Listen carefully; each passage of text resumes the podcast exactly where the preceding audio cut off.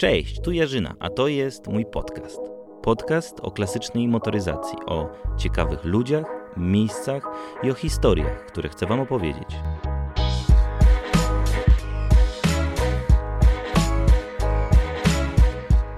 Dzień dobry albo dobry wieczór, w zależności od tego, kiedy słuchacie y, tego odcinka podcastu. Dzisiaj y, pozdrawiam Was z Bytomia, bo tutaj właśnie jestem, miasto na Śląsku. Wokół garaże y, stare samochody, można powiedzieć nawet, że wraki. Jeden z garaży należy do dzisiejszego gościa tego podcastu, do Maćka. Cześć Maćku. Witam. Maciek, będziemy dzisiaj głównie rozmawiać o tym, co zrobił y, ze swoją jawą. Czyli normalnie wsiada się na jawę y, i jedzie się po bułki, a przynajmniej tak się robiło w latach 70., 80., no, wtedy, kiedy te jawy jeździły po Polsce. Jedzie się na zakupy do pobliskiego sklepu, można w porywach szału wsiąść na jawę i pojechać do wujka Zenka, na przykład trzy miejscowości dalej. Czasami też można się zgubić. I chyba Maciek trochę się pogubił, bo pojechał swoją jawą. Gdzie ty, gdzie ty w ogóle dojechałeś? No, na metę, do Irlandii. Tak, dwa, 2200 km jawą. Powiedzmy coś e, o tej jawie, żeby nakreślić e, no, tragizm, znaczy tragizm, e, powagę tej sytuacji. Mm, jawa 50 skuter, 50 pojemności, około tam 2,5-3 konie mocy, trzy biegi, prędkość e, około 55 na godzinę. To jest tak, że to jest prędkość podróżna w zasadzie mm, na dłuższym dystansie. I co więcej o niej powiedzieć? Co się stało, że. Dobra, może y, uporządkujmy całą sprawę. Więc Maciek w zeszłym roku, w 2019, dojechał jawą 2200 y, km, tak? Tak, mniej więcej tyle wyszło do mety. 2200 km w jedną stronę y, do Irlandii z Katowic. Mówimy tutaj o wyjeździe, o rajdzie charytatywnym z Wombol, edycja 2019. Maciek e, startował w, tym, w tej edycji, e, zdecydował się jechać jawą. Nie był to pierwszy raz, kiedy startował w Złombolu, ale wróćmy może chwilę wcześniej do tego, co się w ogóle stało, że Maciek e, interesuje się motoryzacją, bo, bo to nie jest tylko jednorazowy wyjazd. O, wszystko tak naprawdę zaczęło się, kiedy byłem małym dzieckiem i mm, dziadek, mój dziadek całe życie jeździł na motocyklu SHL M11 i jako dziecko gdzieś mnie to interesowało, dziadek mnie zawsze sadzał na ten motocykl i w zasadzie myślę, że w tamtym momencie się to zaczęło, kiedy jeszcze nawet nie sięgałem nogami do podnóżków. A potem to już się tylko rozwijało. No i w tej chwili skończyło się na dużej ilości samochodów. Po drodze, e, zanim e, zacząłem, zaczęliśmy nagrywać ten podcast, opowiedziałeś mi pokrótce, jak miałeś 10 lat i na osiedlu stała Fiesta 1 XR. XR2. Tak, to jest auto, które w zasadzie udało mi się kupić po bardzo wielu latach. Jako dziecko biegaliśmy po osiedlu i sprawdzaliśmy liczniki, które auto jest najszybsze na osiedlu i w tamtych czasach właśnie ta Fiesta była takim bardzo wyrazistym samochodem, bo była biała przy tej szarości wszystkich maluchów, syren, dużych kwiatów. To ona była biała i, była najszybsza, miała licznik do 220 na godzinę i wszyscy mówili, o ja będę taką chciał mieć, taką. Ja, gdzieś mi to tam utkwiło w głowie. Po wielu latach udało mi się ją kupić i mam ją do tej pory i to jest od, od, niej w zasadzie zaczęła się historia z samochodami zabytkowymi tak naprawdę u mnie. Tu jesteśmy w Bytomiu, gdzie masz jeden z garaży, stoi Fiat 131 yy, dwu, dwudrzwiowy. Powiedz w ogóle, co tutaj się znajduje, bo, bo to też jest ciekawe. To z samochodów, które tutaj są, to jest właśnie ten 131 dwudrzwiowy Mirafiori, którego szukałem też bardzo długo. E, mamy też Escorta z 69 roku, MK1. To też samochód, który w zasadzie przypadkiem nabyłem, ale, ale jestem z nim związany i mam też duże plany wobec niego. Potem mamy Fiata 127 Panorama. Samochód, który też tak e, w zasadzie uratowany przed złomem, no ale ze względu na to, że jest dość rzadką wersją, no to e, warto było go odkupić. Co następne? Mamy Fiesta MK1 78 rok z silnikiem dwulitrowym turbo z Mondeo. I w zasadzie tutaj z takich ciekawych ciekawszych samochodów w tym miejscu, w którym jesteśmy, to tyle. Ile razy startowałeś w Złombolu, zanim dojdziemy do tego Złombolu z Jawą? To było tak, najpierw była, pierwsza była Sycylia, potem była Hiszpania i Grecja, no i teraz na Jawie Irlandia, czyli czwarty raz. Co się stało, e, Maciek, co się stało, że zdecydowałeś się wsiąść na skuter w 2019 roku i pojechać tak długą trasę? Tak naprawdę to była składowa kilku rzeczy. A już gdzieś tam od mojego pier pierwszego startu w Złombolu, czyli od edycji sycylijskiej, zacząłem się zastanawiać, co w Złombolu jeszcze nie startowało, żeby wystartować czymś innym, czymś ciekawym. To jest jedna rzecz. Druga rzecz, e, która gdzieś też dużo zaważyła na tym, To była Motorynka Challenge, pierwsza edycja. Wtedy wystartowałem inną jawą, ale w zasadzie też bezproblemowo pokonałem całą trasę. To było chyba około 400 km.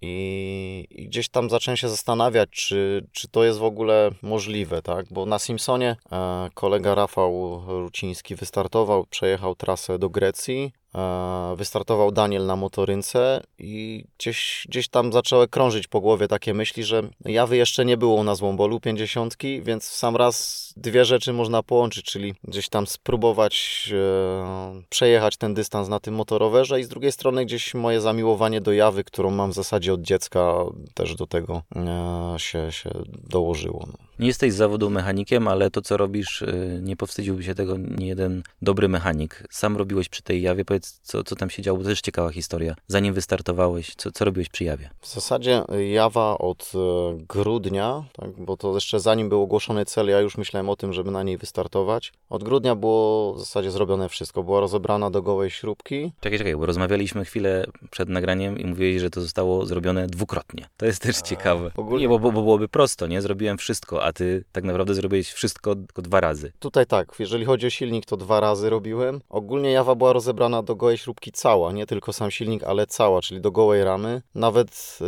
koła sam zaplatałem. Nauczyłem się zaplatać koła po to, żeby je samemu e, zapleść i w razie czego być sobie w stanie e, nawet na trasie je w razie czego zapleść jeszcze raz, no nie? Silnik e, budowałem tak na zamówienie. Chciałem mieć silnik trochę mocniejszy, 60 cm. Cylinder był ze zmienionymi kanałami na zamówienie, do tego czeski tłok na jeden pierścień z dodatkowym kanałem. Silnik w zasadzie wytrzymał 8 km takiego sprawdzania, zatarł się miesiąc przed złombolem i miesiąc przed złombolem zbudowałem następny silnik, tylko że w tamtym momencie nie były dostępne czeskie tłoki na 60 cm. W związku z tym kupiłem 50, bo gdzieś tam uznałem, że lepsza jest 50 e, niż 70, która gdzieś tam była dostępna, e, dlatego że 70 cm już obciąża silnik bardzo mocno i na długim dystansie mogłoby się to nie sprawdzić. Więc wolę jechać wolniej, ale do celu niż szybko, ale do granicy.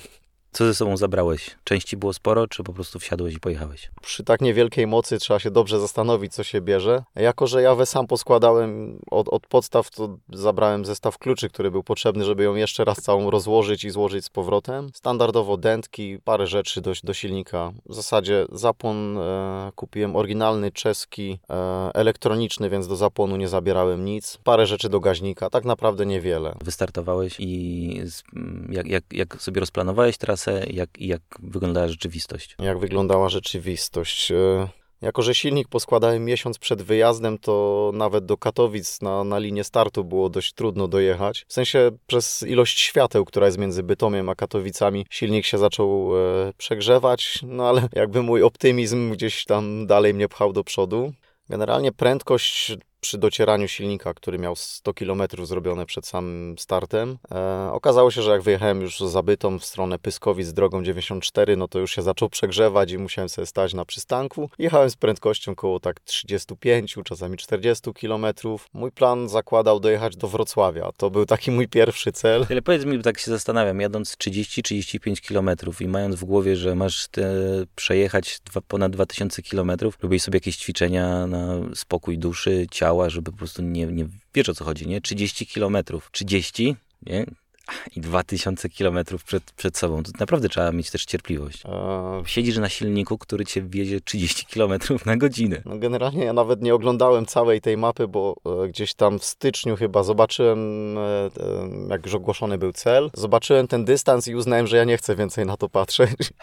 po prostu to była tak duża odległość, tak abstrakcyjna, że postanowiłem sobie jakieś mniejsze cele realizować i, i pierwszy, tak jak mówię, na starcie to ja wiedziałem tylko, miałem drogę opanowaną do granicy, że jadę sobie do Wrocławia, we Wrocławiu, jeżeli będzie wszystko ok, to jadę dalej. W zasadzie, jako że się nic nie psuło, poza tym, że musiałem robić częste przerwy, po zmroku zrobiło się chłodniej, już było dużo łatwiej jechać. Przekroczyłem polską granicę, no i gdzieś tam no, dużo czasu jest na przemyślenia, na oglądanie krajobrazów i tyle. Prędkość nie jest zawrotna, ale w zasadzie trzeba uważać na każdą dziurę, więc jest co robić. To jest taki stan, wiesz, mnicha, który, tak. który ma czas, żeby kontemplować. Dobra, dojeżdżasz do granicy, przejeżdżasz, jedziesz dalej dalej. I, i co się dzieje? No, jak przekraczałem granicę, to już było dość, dość późno, bo już było ciemno i w zasadzie kierowałem się na pierwszy kemping, e, gdzie byli moi znajomi. W razie czego, jakby mi tam było trzeba, nie zabrać samochodem czy coś. Dojechałem tam o 5 rano. Ogólnie... E, Poczekaj, jechałeś całą noc? Jechałem całą noc. Podróż była niesamowicie trudna, bo zaczęły się góry. Zaczęły się strasznie długie podjazdy, e, gdzie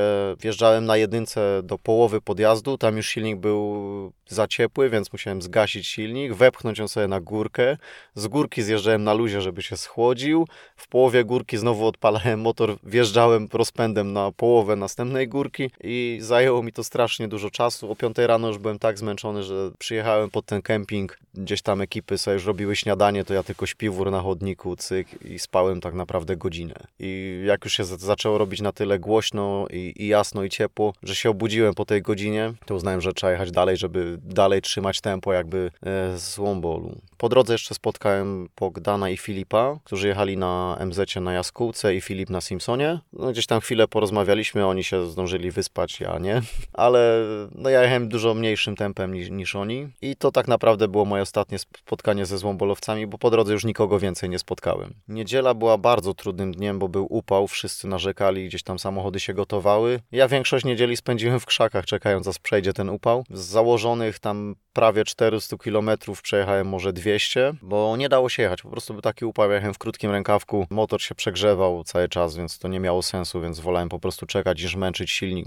bez potrzeby. Starałem się nadgonić w nocy, no ale trudno nadgonić z prędkością 35-40 km na godzinę. Pamiętam, że przejechałem chyba 200 km i poszedłem spać przy jakiejś drodze dojazdowej do jakiegoś pola. Tak po prostu gdzieś tam w krzakach rozłożyłem namiot i spałem tam chyba do 4.30, jakoś o 4.30 się obudziłem i ruszyłem dalej. I następny dzień to już była granica z Belgią, tak. Tu jak już Niemcy. E, generalnie cały czas kierowałem się na kolonie i na wysokości kolonii przejechałem do Belgii. Tutaj był fajny odcinek, tutaj w zasadzie w miarę płasko, Jawa już się trochę ułożyła, ten silnik nowy już się trochę dotarł, więc było dużo lżej jechać. A wiadomo, słońce i tam belgijskie drogi poza autostradami nie są wcale luksusowe, gdzieś tam wytrzęsło mnie dość mocno. Jechałem tak naprawdę od chyba 4.30 rano znowu do godziny około pierwszej w nocy, czy, czy jakoś tak, mhm. czy go, około 12. W Belgii raz mi się skończyło paliwo, na szczęście miałem karnister ze sobą. Jakichś większych awarii wtedy też jeszcze nie miałem. Wszystko, wszystko w miarę dobrze pracowało. Jechałeś głównie na adrenalinie, nie? No bo to nie da się nazwać. No to, to, tak. było, to był jakiś taki poziom chyba zmobilizowania. Co było w ogóle najtrudniejsze? W zasadzie właśnie dochodzimy do najtrudniejszego momentu w, całej tej, w całym tym wyjeździe, bo już byłem, poprzednie dni byłem jeszcze wypoczęty, jakby przed startem byłem wyspany w miarę e, najedzony, a teraz już byłem cały czas głodny i zmęczony do takiego etapu, w którym już po prostu miałem dość wszystkiego, e, bo w zasadzie tylko tankowałem tankowałem, nie wiem, szybki hot dog na stacji i kawa i znowu i dalej jedziemy i tak w kółko i gdzieś już e, wychodziło te zmęczenie. Naprawdę w Belgii to już, to już miałem dość. No i, i teraz się zaczyna w zasadzie najciekawsza rzecz, bo mój plan zakładał, że będę mimo wszystko nawet po całym dniu i przez połowę nocy dojeżdżał do kempingu. Do żadnego kempingu więcej poza metą nie zdążyłem. Kończył mi się prąd w nawigacji, bo Java nie ma jako takiego ładowania gdzieś tam, żeby naładować telefon. Dużą ilość powerbanków miałem ze sobą i właśnie koło godziny 12.01 zaczął, zaczął po prostu wysiadać mi nawigacja. Byłem na południe od Brukseli w miejscowości Nivelles i zacząłem szukać po prostu jakiegoś, nie wiem, stacji benzynowej czy czegoś, żeby sobie naładować telefon i odpocząć trochę. Wszystko oczywiście było zamknięte. Przyjechałem do McDonald'sa, od 15 minut zamknięty, dziękujemy, do widzenia. Pojechałem na stację benzynową, zamknięta, ale patrzę, jest gniazdko na ścianie. Myślę, prześpię się na stacji benzynowej i naładuję telefon. E, mój optymizm szybko się rozwiał, nie było prądu w tym gniazdku. Uznałem, że na ostatnich 7% baterii znajdę kemping gdzieś w okolicy. Około 8 km było do kempingu, przyjeżdżam pod bramę, zamknięty na trzy spusty, nikogo nie ma, nie ma z kim rozmawiać. No i tutaj co tu zrobić? Jest już koło pierwszej czy pierwszej 30 w nocy. Ja już jestem tak zmęczony, że tak naprawdę już ciężko mi nawet na drogę patrzeć. Myślę sobie, znajdę bezpieczne miejsce, żeby się przespać, chociaż trochę rano coś wymyślę. Trafiłem pod miejscowością na jakiś parking, ale taki przy jakiejś takiej zaporze wodnej. Mówię, ktoś będzie w nocy szedł albo coś tak. Za bardzo się na tym parkingu rzucam w oczy. Gdzie by się tu schować? No nie było ani żadnego lasu, ani nic takiego. I patrzę, takie rondo duże jak w Katowicach. I na środku taka kępa krzaków. Tak myślę sobie, idealne miejsce, żeby rozbić namiot. Po prostu nikt, nikt mnie się tam nie będzie spodziewał, więc spokojnie się wyśpię. I faktycznie Na środku? po prostu takie duże rondo i na środku była taka kępa krzaków dość spora. Miałem namiot zielony, wepchnąłem w te krzaki jawę, rozbiłem sobie namiot i poszedłem spać. Obudziłem się tam gdzieś koło chyba 6 rano, dojechałem z powrotem po tego McDonald'sa, żeby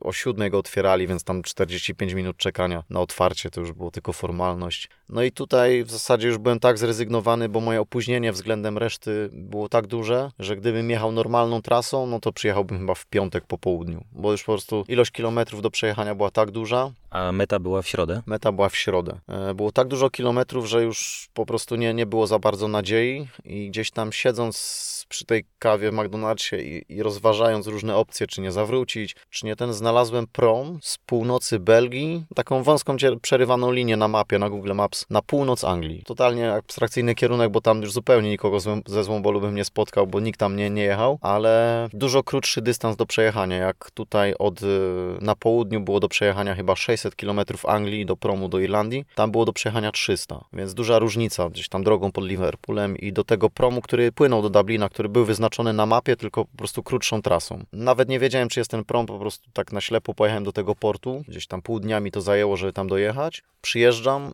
i, i pytam się, czy jest taki prom konkretnie do tej miejscowości. E, pani w informacji mówi mi, że jest i że jeszcze na niego zdążę. Ja już ucieszony, dobra, że bilet poproszę. Ona mi 250 euro. Ja tak mówię, o kurczę, czy to w ogóle mieści się w budżecie? No na szczęście się udało gdzieś tam zmieścić. No i co, prom płynął 8 godzin, więc e, on tak naprawdę gdzieś tam uratował mnie, bo się wyspałem przez 8 godzin, już o godzinie w zasadzie tylko jak od, pro, od, od portu odbiliśmy, to ja już spałem. Najadłem się w ciepły prysznic w kajucie, wyspałem się i miałem energię na następny podróż. E, dopłynąłem, była gdzieś koło chyba 6 rano czy 7.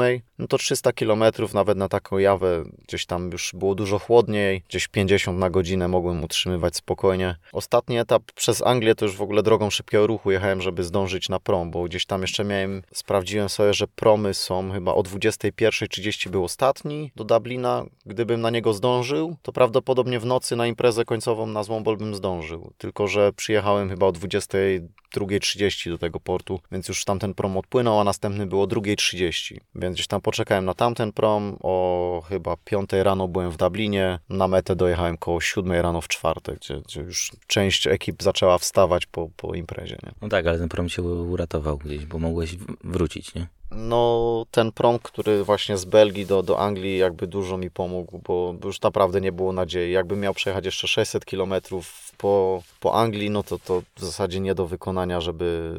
No, wszyscy by już wracali, no to ja bym dopiero dojechał na metę, nie? To jest to, jak wyglądała trasa do Irlandii. A jak wracałeś? A wracałem... Chyba już nie miałeś pomysłu, żeby wracać jawą. Nie, ja nie miałem w ogóle pomysłu na powrót. Znaczy gdzieś tam, gdybym musiał, to pewnie bym wracał, ale to było takie, to już by była następna droga przez mękę. Na szczęście dzięki uprzejmości Agrodex Rally Team zabrali mnie po prostu starym 744 w stronę Polski i w zasadzie w Polsce zostało mi wtedy już od nich do przejechania jakieś tam 400 km dodatkowe, więc to sobie już wróciłem. 400 kilometrów to No. już jest rzut beretem. Powiedz mi, co byś radził osobom, które mają pomysł, żeby jechać podobnym sprzętem w dłuższą podróż, oprócz tego, żeby tego nie robili? E, No, to, to jest główna rada, żeby tego nie robili. Cały ten wyjazd w sumie nie byłby taki zły, gdyby nie presja czasu. Bo gdyby na przykład był tydzień czasu na dojechanie, to super wycieczka. Ja myślę, że kwestia przygotowania takiego motoroweru to jest najważniejsze, żeby gdzieś sprzęt dobrze przygotować. Bo ja w zasadzie nie miałem jakichś specjalnych awarii. Wszystko dało się usunąć w ciągu 5-10 minut tak naprawdę. No właśnie, bo opowiadałeś o tych różnych przejściach związanych z ja- jazdą i podróżą, ale tak naprawdę nie, nie pojawiło się zbyt wiele problemów z samą jawą, nie?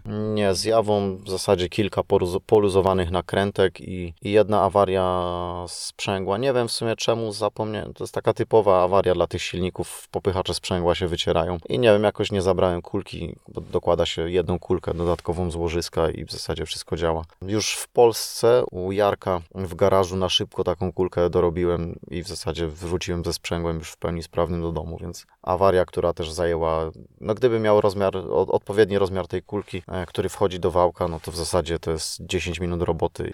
Takie wyprawy uzależniają, nie? Tak mi się wydaje, bo zaraz przejdziemy do tego, co w 2020 roku. Że uzależniają w tym sensie, że poprzeczkę można sobie podnosić. I ty sobie to właśnie zrobiłeś w tym roku. Gdzie, gdzie ty się wybierasz w czerwcu? Cały czas jesteśmy przy klimatach złombolowych. No, ja myślę, że tutaj no, uzależnia i poprzeczka musi być zawsze o, o, o krok dalej podniesiona. No i w roku 2020 wybieram się do Kazachstanu. Na ten moment jest 7 potwierdzonych ekip, więc no, 7 samochodów, które gdzieś tam planują ten wyjazd właśnie do stolicy Kazachstanu. No jawą nie pojedziesz, ale wystarczy poziom trudności, jedziesz Fiatem 125p, polskim Fiatem 125p, bo takiego też masz. Co będziesz przy nim robił, bo to też jest ciekawe. No, w zasadzie wszystko. A to chyba, tutaj rozmawialiśmy wcześniej, to jest chyba taki gdzieś twój styl, że mm, wymieniasz wszystko w samochodzie. Ja, ja mówiłem, mówię, to chyba nie jest dobry pomysł. Mm, Ja gdzieś z doświadczenia wiem, że jak się za dużo rzeczy wymieni, y, to później te rzeczy lubią się psuć, ale okazuje się, że u ciebie jest odwrotnie. Więc y, no nie będzie tam y, 1500 w tym Fiacie 125p, tylko co tam będzie siedzieć? Tak, jeżeli chodzi o silnik, to będzie silnik e, Fordowski, dwulitrowy, 16-zaworowy z Forda Mondeo. Skrzynia biegu będzie z Forda Sierry. To jest dość częsta przeróbka e, tego silnika gdzieś w Anglii. Bardzo dobry silnik, gdzieś trwały i, i odporny na różne niedogodności użytkowania. Ja generalnie wymieniam zawsze w samochodzie wszystko i staram się kupować rzeczy możliwie jak najlepszej jakości. Wiadomo, że nie, nie wszystko da się kupić teraz z jakiejś tam wysokiej jakości, no ale zawsze mi się to sprawdzało, bo wiem, że jak sobie wymieniłem i to było dobre, to raczej działa. Jeżeli, jeżeli bym coś zostawił, pominął. Jest taka tendencja w tych samochodach, że jak coś działa przez 15 lat czy 20 lat, to będzie dalej działać, ale ja lubię sobie sprawdzić i mieć pewność, że wiem, co tam jest. Nawet jeżeli wiem, że coś nie jest idealne, to po prostu potencjalnie wiem, że może mi się to zepsuć i, i jestem na to przygotowany. A zostawianie rzeczy samych sobie czasami się mści.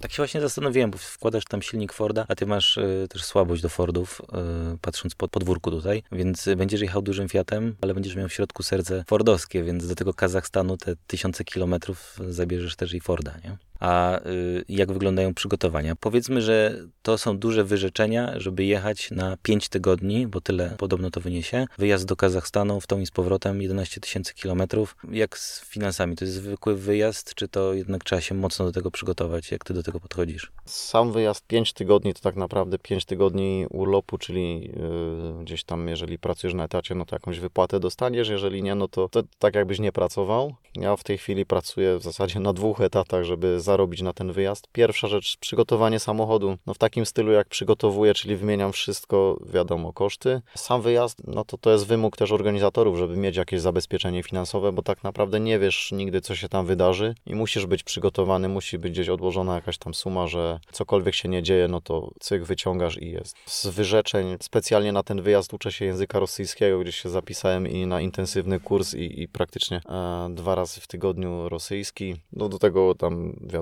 jakieś takie dodatkowe przygotowania, w sensie listy rzeczy do zabrania, czy części, czy, czy, czy jakiś sprzęt tam biwakowy, no nie, bo tam e, nie będzie kempingów, tylko już wszystko na własną rękę. Właśnie, bo nie możesz jechać samemu. W samochodzie musi być druga osoba, z kim jedziesz. E, ja Na tą chwilę przynajmniej. na tą chwilę e, e, jadę z Pawłem Pieniążkiem, który jest organizatorem targów Moto Legends tutaj na Śląsku. Bardzo gdzieś tam jest zaoferowany tym pomysłem i myślę, że nas na 99,9% pojedzie, bo, bo jakby tylko jak się dowiedział o, o tym kierunku, to, to pytał się, czy, czy mogę go zabrać, więc Chcesz się trzymać z jakąś ekipą, żeby jechać jakąś większą grupą samochodów, czy samemu chcesz jechać swoimi drogami? Ja myślę, że wszystko i tak wyjdzie w praniu, jak to na Złombolu. Pewnie będziemy jechać jakąś taką większą grupą, bo to zawsze raźniej wiadomo, że wszyscy i tak pewnie będziemy chcieli podobne rzeczy zobaczyć po drodze, a myślę, że jednak e, w jakiejś grupie dwóch, trzech samochodów zawsze raźniej się jedzie, nie?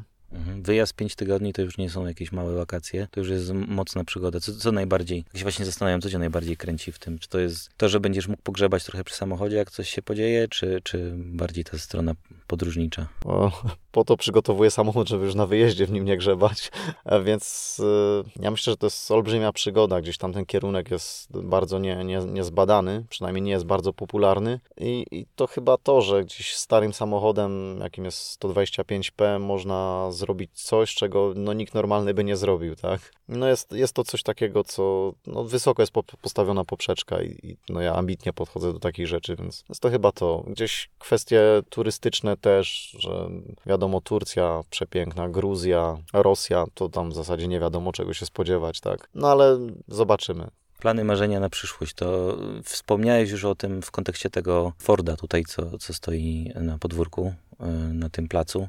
Pekin? E, tak. Ford Escort chciałbym za kilka lat, no nie wiem czy to będzie 3-4 lata, czy może trochę dłużej. Rajd Pekin-Paryż to jest ko kolejna, no to jest kolejna poprzeczka jeszcze wyżej postawiona, więc e, gdzieś tam no za, już od, od jakiegoś czasu dość długiego chodzi za mną ten rajd rajd na trochę innych zasadach niż Złombol, bo jednak trzeba gdzieś się trzymać e, odstępów czasowych i to jest już taki bardziej profesjonalny rajd. No ale z drugiej strony Chiny, Mongolia, stepy, Kazachstan tak samo. Olbrzymia przygoda, no tylko wiadomo dużo więcej przygotowań i, i no tak jak mówię. To już jest prawdziwy kosmos, to ile to trwa w ogóle, ile to ma obrazowo? Tysięcy kilometrów, tygodni? Bardzo zbliżony jest do edy edycji kazachstańskiej, bo też jest około 5 tygodni, też około 11 do 13 tysięcy kilometrów, w zależności od tego jak przebiega trasa. Wiem, że w zeszłym roku była właśnie z Pekinu przez Mongolię, Kazachstan, na północ gdzieś tam przez Norwegię chyba, Finlandię być może nawet, nie pamiętam dokładnie. No ale gdzieś tam też trochę zahaczyła o północ i potem zjeżdżali już na, na południe.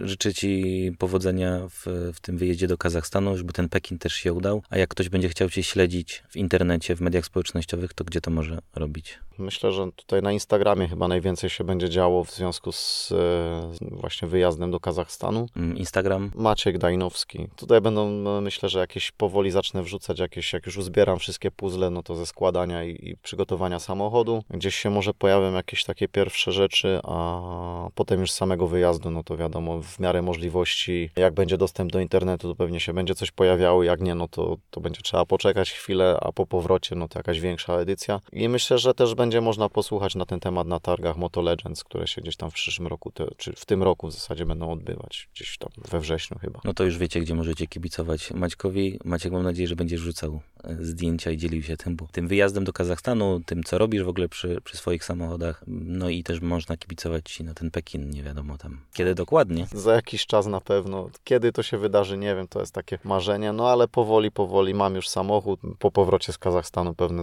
pewnie zacznę przygotowywać silnik. Powoli, powoli gdzieś tam będzie trzeba się skontaktować z organizatorem i zacząć kolejne punkty, że tak powiem, do spełnienia realizować, nie? I na tym będziemy kończyć rozmowę. Pewnie moglibyśmy długo, długo jeszcze rozmawiać o wielu Twoich historiach. Jeżeli podobał Wam się ten odcinek podcastu, słuchacie tego na YouTubie, to zachęcam do subskrybowania. Napiszcie w komentarzach, co Wam się najbardziej podobało. Kontakt do Maćka w opisie. Możecie też bezpośrednio na Instagramie. Jeżeli słuchacie tego na platformach streamingowych, to zachęcam do obserwowania. Zapraszam też na Instagram Jerzy film. Dzięki Maciek, trzymam kciuki za ten rok, za wyjazd do Kazachstanu i za wszystkie Twoje przedsięwzięcia motoryzacyjne. I mam nadzieję, że to nie ostatni raz, kiedy sobie tak rozmawiamy. Dzięki wielkie i pozdrawiam. Cześć, dzięki.